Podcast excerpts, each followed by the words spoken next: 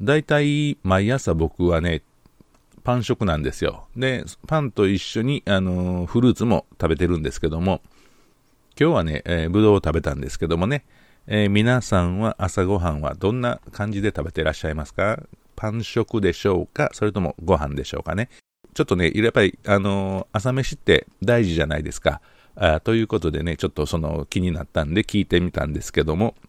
えー、またよかったらね、えー、コメントしていただければ 嬉しいんですけども。ということでね、えー、本日は2020年8月23日日曜日午後9時になりました。順次の花歌茶屋始まります。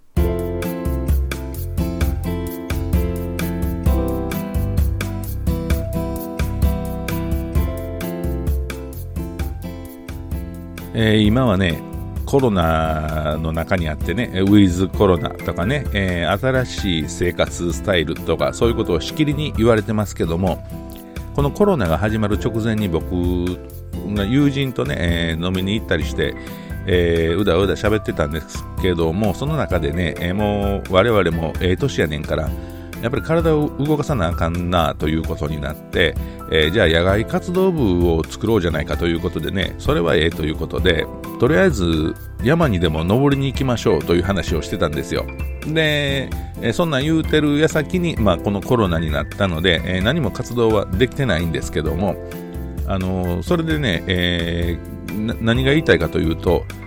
今日はね、朝パンと一緒に食べたフルーツがブドウやったんですね。えー、このブドウがですね、えー、その包みを見たらね、大阪府産って書いてあるんですね。大阪府産の富士みのりっていうブドウなんですよ。富士はあの富士棚の富士で、みのりは乃木辺に念ずるですね。これで富士みのりっていうブドウなんですけども、見た目は巨峰みたいな黒い大きな粒なんですけども、えー、ちょっと違うんですね。で、これがね、実にね、僕食べてみたらね、まあ、初めて食べたんですけどもね、なんていうんですか、この、あとても甘くて、果汁も多くて、そして、えー、口中、口の中に広がるね、香りも最高なんですね。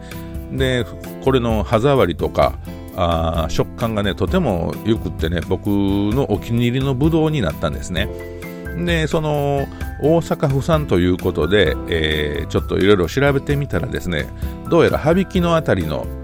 ブドウみたいなんですね。で、羽曳野のブドウっていうのはどこにあるのかなと思ったら、この八伏山って言ってね、えー、八伏、お鉢をね、伏せた形の山なんで、八伏山というそうですけども、この八伏山あたりにね、ブドウ園とかがあるみたいなんですね。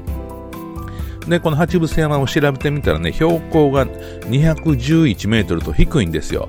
あ、これは、この前友達と喋ってた野外活動部の一発目のこの登山にちょうどええんちゃうやろかと思ってね、211メーターっていう低さやったら、あそれほど困難な高さじゃないかなと思って、えー、この僕の友達のメンバーの中にね、ちょっとね、あのー、なかなかね、もう 体がね、あのー、この、この年齢の以上のこう老老化の、老化現象のあるやつがおってね、えもう、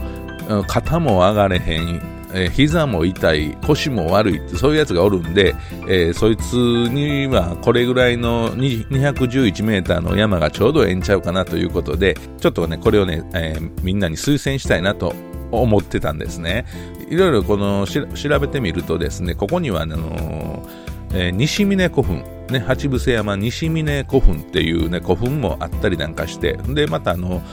えー、大阪平野をね、一望に望めるね、えーなかなかのええロケーションみたいなことが書いてあったんでね、うん、これは絶対行くべきやなと思ってね、えー、行こうかなと思ってるんですけども、で、いろいろ調べてるとね、こう、山登りの人たちがこう、なんていうんですかね、山登りの自分たちの記録を投稿してるサイトがあってね、えー、ほんはね、もう別に今コロナやけど、みんな行ってはるんですよね。まあ、マスクしながらやけど、別に他のグループの人と一緒になったりすることもあんまりないみたいで、あ、これやったら、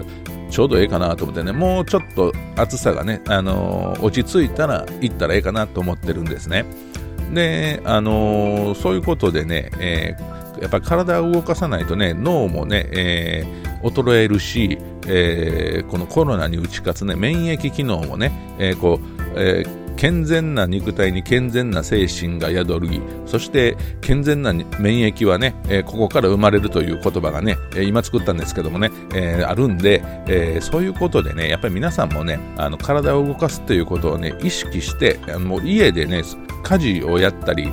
普段の日常の仕事ねあ、やってるだけでは、これはね、運動にはならないんで、そういう意味で意識してこう、動く、動くというか、まあ、スポーツまではいかないけどもね、えー、山に登るっていうことなんか楽しいんじゃないかなと思うんですね。で、大阪府在住やったらね、この羽曳野市は県をまたがずに行けるんでね、えー、そういう意味でもね、あのーやっぱりね、県をまたぐとね、あの、嫌がる人もまだね、たくさんいらっしゃいますので、えー、大阪府内で、えー、こういうレジャーをね、するっていうのも一つのアイデアかなと思ったりなんかするんですね。えということでね、ちょっとこれはね、今日はあの、僕のブログにね、もうちょっと詳しいことを書いてるんで、順次のブログ、シャルウィートークってね、このアンカーのプラットフォームにね、えあのアドレスを載せてるので、そこから飛んでいって見ていただければ嬉しいかなと思いますね。まあ写真とかも載せてるんでね、何かの参考になればと思います。はい。ということでね、えー、順次の花歌茶屋、